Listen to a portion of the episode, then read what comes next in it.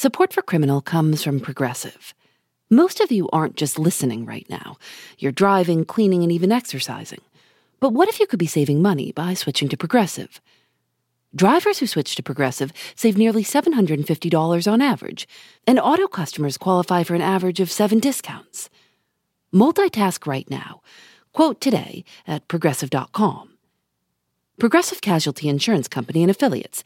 National average 12 month savings of $744 by new customers surveyed who saved with Progressive between June 2022 and May 2023. Potential savings will vary. Discounts not available in all states and situations. Hi, it's Phoebe. We've wanted to sit down with Bryan Stevenson for a long time. He's been working with inmates on death row for 30 years and has seen a side of the criminal justice system few of us can. Doing this show for the past couple of years, we've had a lot of time to think about many of the issues he deals with every day. So today, maybe something a little different. The interview I had with him a couple of weeks ago. Here's the show. You know, there's no humane way uh, to kill a fully healthy human being, uh, someone who is not physically ill. Uh, without trauma, without suffering. It's not just the method of execution. I've been with people in the hours before an execution, and it is uh, it can only be described as surreal. The first time Bryan Stevenson met someone on death row, he was a Harvard law student. He'd been struggling in law school. He says he didn't really like Harvard, and he didn't even know if he liked the idea of being a lawyer. But then he got an internship with a group called the Southern Prisoners Defense Committee, and they sent him, all by himself, to a maximum security prison outside of Atlanta to deliver a message to an inmate. And they said, just explain to him that he's not at risk of execution anytime uh, in the next year. And I was so convinced that he would be disappointed to meet someone uh, who was just a law student. I tried to rehearse carefully what I would say. But when I got to death row and I was back in that visitation room, I was so overwhelmed, and uh, they uh, kept me back there a while. And when they finally opened the door, there stood the first condemned prisoner I'd ever seen, and my image of him was shaped by the chains he was wearing. He had handcuffs on his wrists, a chain around his waist, shackles on his ankles. And it took them almost 15 minutes to unchain him. And by the time he walked in, I was so overwhelmed, I just started apologizing. I said, I'm so sorry. I'm just a law student. I don't know anything about criminal procedure. I don't know anything about the death penalty. I don't know anything about civil procedure or appellate procedure. Uh, but they did send me down here to tell you that you're not at risk of execution anytime in the next year. And as soon as I said that, the man said, Wait, wait, wait, say that again. I said, You're not at risk of execution anytime in the next year. And the man said, Wait, wait, say that again. And I said, You're not at risk of execution anytime in the next year. And that man grabbed my hands and he said, Thank you, thank you, thank you. He said, You're the first person I've met in the two years that I've been on death row who's not a death row prisoner or a death row guard.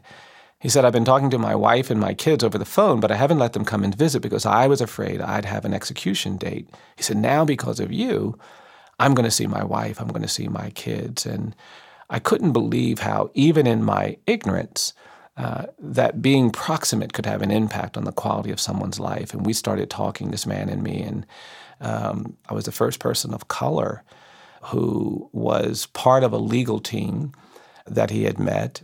Uh, he knew I was going to Harvard. He was very intrigued by that.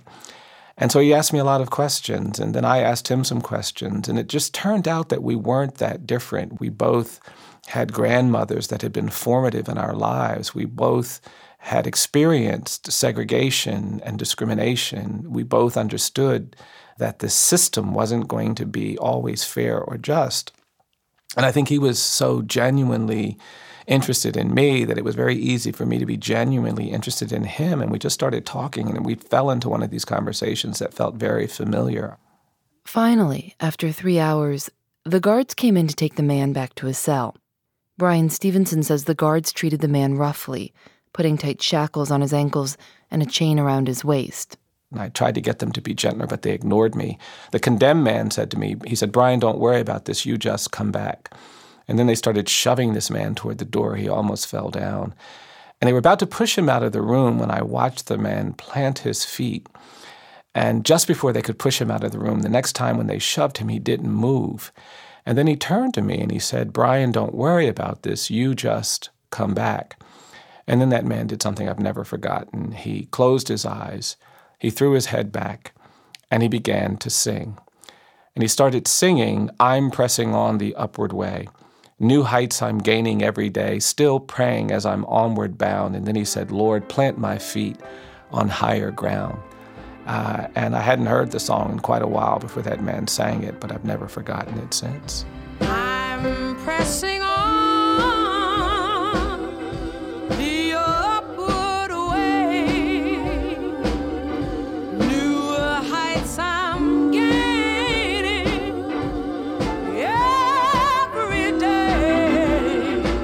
Right then, Bryan Stevenson says he knew, at 23 years old, exactly what he wanted to do with his life.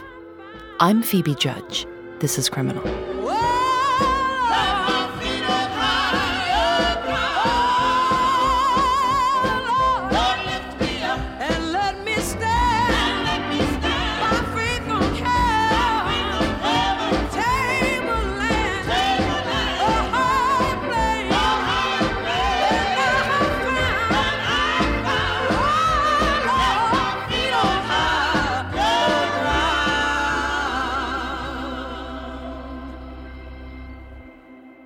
Few years later, on a Saturday morning in 1987, an 18 year old white woman named Rhonda Morrison opened the dry cleaners where she worked in Monroeville, Alabama. At 10:45 a.m., customers came into the store and couldn't find anyone working there. They looked around and found Rhonda Morrison's body on the floor. An autopsy later found three bullets in Rhonda's body, one which had been fired at close range. For 7 months, the murder remained unsolved. And then a man stepped forward and said that he knew who'd killed Rhonda Morrison. He said that he'd seen an African American man named Walter McMillian near the victim's body with money in his hands. And we believe they chose to arrest Mr. McMillian not because he had a prior crime history, he didn't. We believe they chose him because he was having an interracial affair with a young white woman uh, who was related to one of the officers. And that affair is what brought him to the attention of the police. And so they arrested him and charged him with this murder, despite the fact that at the time of the crime, uh, some 11 miles away, he was raising money for his sister's church. There were dozens of people with him at the exact time of the crime, miles from it. And uh, they went to the police, they went to the sheriff. They said, You've got the wrong man. We were with him when this crime took place. There's no way he committed this crime, but they were ignored they actually put Mr. McMillian on death row for 15 months pre-trial. It's the only case I've ever worked on where the client spent 15 months awaiting trial on death row. And the irony for me uh, is that uh, this community where this crime took place, where this trial took place, is the very same community where Harper Lee grew up and wrote the beloved American novel To Kill a Mockingbird. And people in that community love To Kill a Mockingbird. They put on plays about it. They name streets after characters. They have stores named after it. They've dedicated a museum to it. They are preoccupied with the story of To Kill a Mockingbird, but they were completely indifferent uh, to the plight of an innocent black man being wrongly convicted and condemned. Walter McMillian was charged with murder, and the trial was moved to the primarily white Baldwin County. It lasted a day and a half. The jury found him guilty and sentenced him to life in prison. And then, the judge overrode the jury's sentence of life in prison and gave Walter McMillian the death penalty. I got involved in the case and and we started investigating and quickly came up with some very powerful evidence of Mr. McMillian's innocence. They had coerced witnesses to testify falsely against him. And for some bizarre reason, they didn't, dis, you know, they didn't just coerce these witnesses to testify falsely they tape recorded the sessions when they were coercing these false statements. And even more bizarre, they didn't destroy the tapes. And so we actually got our hands on these tapes where the main witness against Mr. McMillian was saying, quote, you want me to frame an innocent man for murder, and I don't feel right about that. And the police officer says, Well, if you don't give us what we want, we'll put you on death row. And it went on like that for minutes.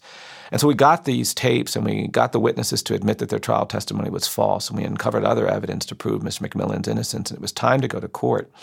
And I was really moved by the fact that on the first day of the hearings, the entire black community showed up. Poor people from the region showed up. And at the end of that first day in court, after we put on the evidence about these tapes and other pieces of evidence, I saw hope growing in that community.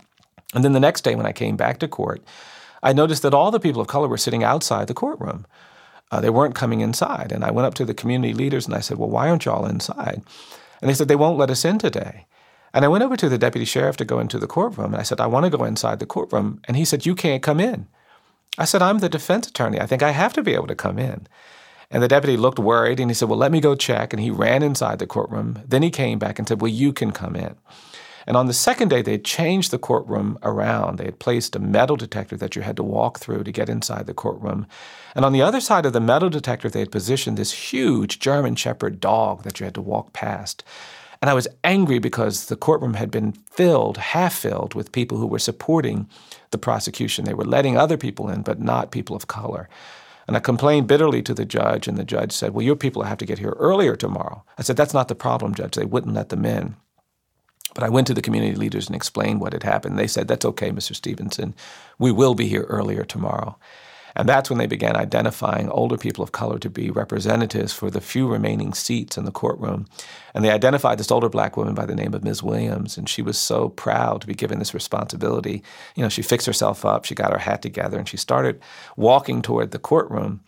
Uh, and they finally let people of color come inside. And I was inside when I watched this beautiful older black woman walk through the door walk through the metal detector, and then walk up to that dog. But when she saw the dog, you could see fear paralyze her.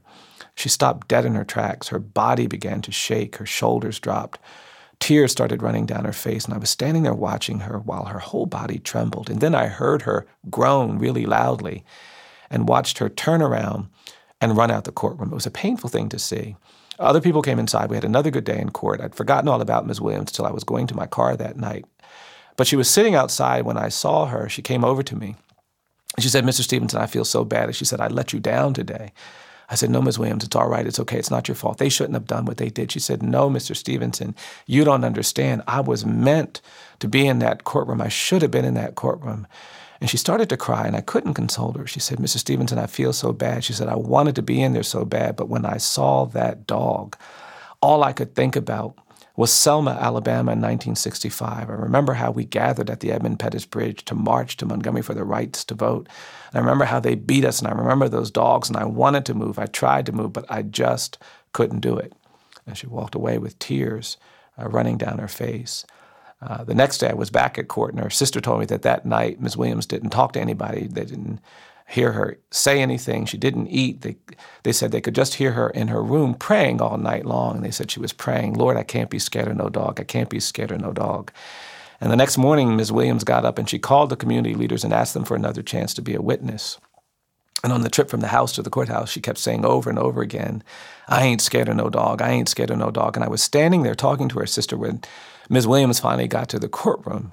And you could hear her saying over and over again audibly, she was saying, I ain't scared of no dog. I ain't scared of no dog. And I watched this beautiful older black woman walk through the metal detector, walk up to this dog, say in a very loud voice, she said, I ain't scared of no dog. And she walked past the dog, sat down on the front row of that courtroom, and she turned to me and said, Mr. Stevenson, I'm here. And I looked at her and I said, Ms. Williams, it's so good to see you here. And I started getting my papers ready. And then she said it again. She said, No, Mr. Stevenson, you didn't hear me. She said, I'm here. And I looked at her and I said, No, Ms. Williams, I did see you. I'm, I'm, I'm glad to see you here. I was a little embarrassed. The courtroom got packed full of people. The judge walked in, everybody stood up, and everybody sat back down except Mrs. Williams. And I turned around and she said one last time in a very loud voice, she said, I'm here. And it became clear to me then what she was saying. What she was saying uh, wasn't that I'm physically present. She wasn't saying I'm physically here. What she was saying is I may be old, I may be poor, I may be black, but I'm here because I've got this vision of justice that compels me to stand up to injustice.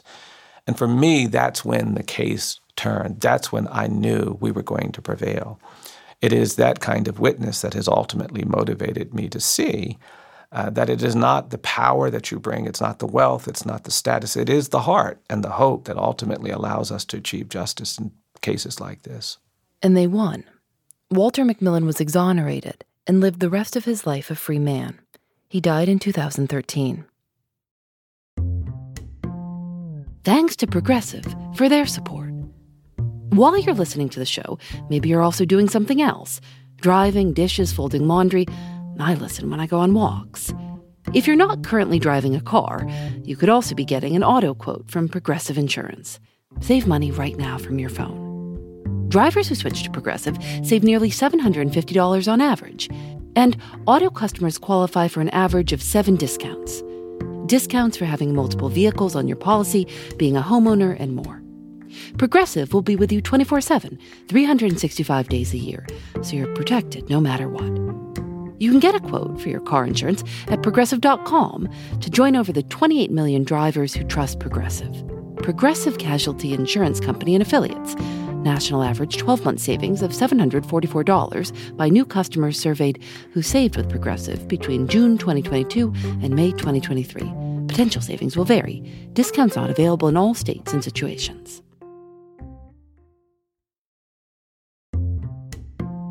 Support for Criminal comes from Factor. After a long day at work, sometimes the most convenient dinner option is ordering takeout. But if you make a habit of it, it can get pricey. Factor offers restaurant quality, ready to eat meals delivered right to your doorstep. Factor's meals are both nutritious and tasty, and you can choose from more than 35 different options weekly. They have a variety of meal types to fit your needs too, like keto, calorie smart, vegan, and veggie, and more, with plenty of delicious add ons also. I've tried Factor meals myself. Lately, I've enjoyed their shredded chicken taco bowl and Thai roasted vegetable green curry. You can get as much or as little as you need by choosing 6 to 18 meals per week. You can also pause or reschedule your deliveries anytime. Head to factormeals.com slash Phoebe50 and use code Phoebe50 to get 50% off your first box, plus 20% off your next box. That's code Phoebe50 at factormeals.com slash Phoebe50 to get 50% off your first box, plus 20% off your next box while your subscription is active. At only 29 years old, Bryan Stevenson rented an old house in Montgomery, Alabama, and opened what would later become the Equal Justice Initiative. He chose Alabama because it had, and still has, one of the highest execution rates in the country and extremely limited resources for public defenders. As soon as he opened the practice, he got a call from a man who had 30 days left. And I had to say to him, I'm sorry that we don't have books, we don't have staff, we don't have resources. I can't take any cases just now. And he was so heartbroken when I said that that he didn't say another word. And the next thing I knew, he hung up the phone, and I was just holding the phone in anguish. I couldn't sleep much that night.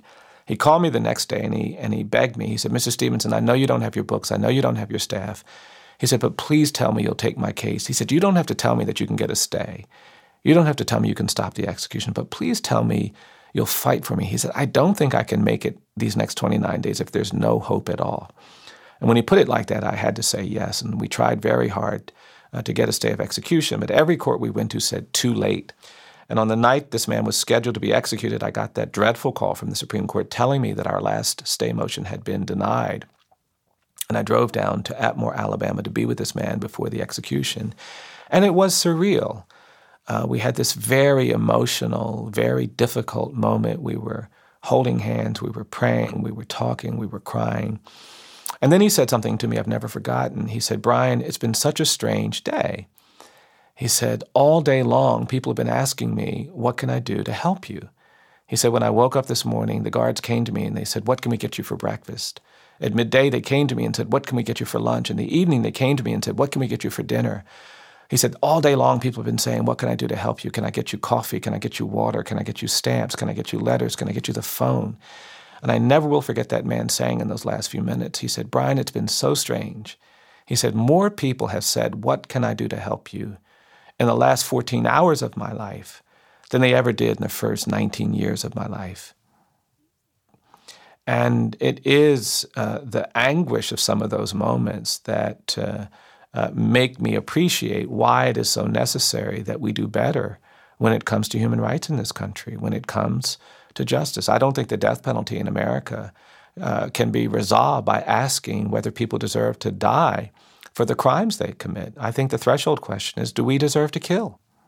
Uh, we make terrible mistakes. We've now, I just got a, won the release of a man a year ago who was the 156th person exonerated, released from death row after being proven innocent. That means that for every nine people we've executed in this country, we've now identified one innocent person on death row. It is a shameful rate of error.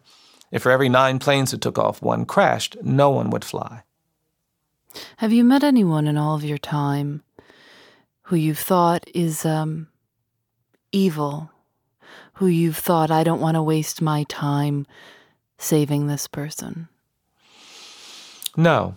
Uh, I mean, I've met people who are severely mentally ill. I've met people uh, for whom it's probably likely that they will never be able to get out of prison because they're dealing with disabilities or challenges that won't make it safe for them to get out of jail or prison. But I've never met anybody who I think is beyond hope or beyond redemption or whose life doesn't matter. I think, you know, we have to judge our commitment to the rule of law. Our, our commitment to human rights can't be measured uh, by how we treat people who impress us, by how we treat people who we like, how we treat the rich, the powerful, and the privileged. We have to judge our commitment to justice, to the rule of law, to human rights by not looking at how we treat the rich and the powerful and the privileged. We have to look at how we treat the disfavored, the disabled, the condemned. I mean, it's easy to be just to people you like, people you favor. It's easy uh, to be compassionate toward people who you have a lot of respect for. But it's not really mercy if you give it to the people who deserve it. Mercy is mercy when it's given to the undeserving. And so I've never met anybody about whom I should say, oh, no, they can't get mercy. They don't deserve it. It's, that's what mercy is about. And uh, I, I, don't think that I have some special insight or anything. I think if anyone saw what I saw uh, on a regular basis, if they, if they could see what I see, if they could hear what I hear, if they could understand what I understand about what we're doing, I think they would be motivated to do the exact same thing. I think they would want to end mass incarceration. I think they'd want to stop this extreme, excessive, cruel punishment. I think they would want more hope and more mercy and more justice. Your grandfather was murdered. That's right. Uh, when my grandfather, when I was 16, uh, my grandfather was uh, stabbed to death uh, in Philadelphia uh, by several young men who broke into his apartment to try to steal a TV, and it was devastating to our family. Uh, um, my mother was grief stricken. my grandfather had nine children. I had lots of cousins, many of whom were actually uh, working for the police department, and it was uh, deeply, deeply uh, challenging uh, to imagine this 86 year old man uh, being stabbed to death by a lot of uh, reckless young teens. But what was fascinating was that my grandmother, she was less interested in what punishment these young men would receive. She wanted to talk about why or how anyone could be in a place in life that they would think that that's something that they could do. And, and, and if she could do anything, she wanted to create a world where children didn't run around stabbing old men in low income projects just for TV. Uh, and she wanted us to look beyond these young men and try to understand something more important about what's happening in a world uh, where kids are born into violent families. They live in violent neighborhoods. They go to violent schools and become violent people by the time they're teenagers. And how do we change that kind of world? And that's motivated my work as much as anything. It's been interesting doing this show about crime. I've spoken with so many people who, uh, I guess, I guess, could be judged from the outside as bad. I think that like they're a bad person, murderers and things like that. And I, I've never got that sense speaking to someone coming away from it of this is a, a bad person. I've I've only come away with a sense of how did they get there? You know, what how did someone get there? Not that they've ended up and they've crossed a line. I, I think that that line people believe of you've crossed the line, you can never come back. You're bad now, just is invisible. There's so many other things. Well, I think that's right. I mean, if we spent more time trying to understand how it is that people came to these decisions and why, uh, then we could do so much more to disrupt, to reduce crime, to actually create public safety. You know, in other cultures, in other countries, in Scandinavia, uh, they think of crime as disorder. And when someone is arrested for a crime, they really want to help that person recover. Punishment for the sake of punishment doesn't make a lot of sense. Uh, there is this idea that rehabilitation is necessary, recovery. And what's ironic is that we all want rehabilitation when we make mistakes. None of us want to be judged by our worst act. When we make mistakes, we want a chance to show we're not just that mistake. And yet we've created a system that is so unforgiving, that is so judgmental. And it's intoxicating to imagine all of these evil people that we can all organize and beat up on and go to war against. But it's dishonest. And uh, one of the great challenges that I think we have in this country is to revive a conversation about what it means to recover. You know, we don't give justice to people just because we want to be fair to them. We give justice to people because we want to be just. We don't give mercy to people because some people need mercy. We give mercy to people because we want and need to be merciful. Our strength, our humanity, our dignity turns on how we treat other people, including people who have committed crimes, including people who have fallen down. And I ultimately think that uh, if we're going to evolve as a species, our capacity to talk and think about rehabilitation, about recovery, about redemption is essential. A world where we only hit back when we are hit where we only judge who have judged us, where we only hurt those who hurt us, is a world that is destined to die. And if we believe in life, if we believe in a future, we're going to have to get past that. And crime is a space where we have fallen down, where we've allowed the narrative of fear and anger to take over our thinking. And I want to push back against that. I think uh, the one thing I'd say is that we can't make decisions rooted in fear and anger when we're trying to deal with crime or justice or even uh, what it means to, to be just.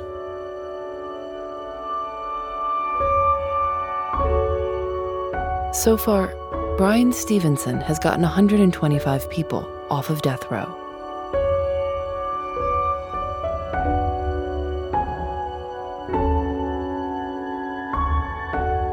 Criminal is produced by Lauren Spohr and me. Audio mixed by Rob Byers. Special thanks to Alice Wilder and Russ Henry. Julienne Alexander makes original illustrations for each episode of Criminal.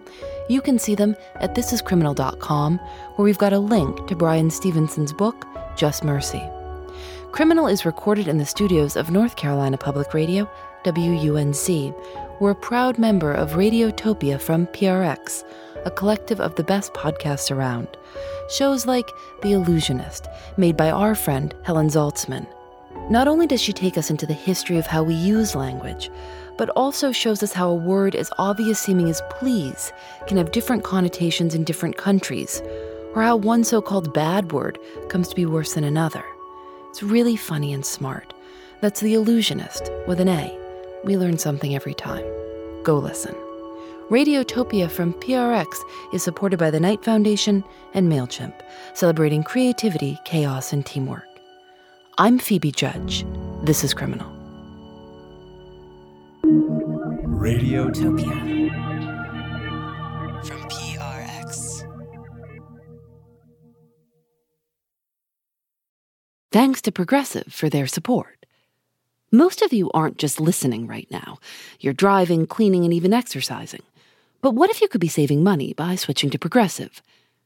Drivers who switch to Progressive save nearly $750 on average, and auto customers qualify for an average of seven discounts. Multitask right now. Quote today at progressive.com. Progressive Casualty Insurance Company and Affiliates.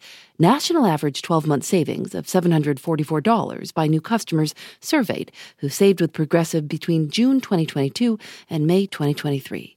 Potential savings will vary. Discounts not available in all states and situations.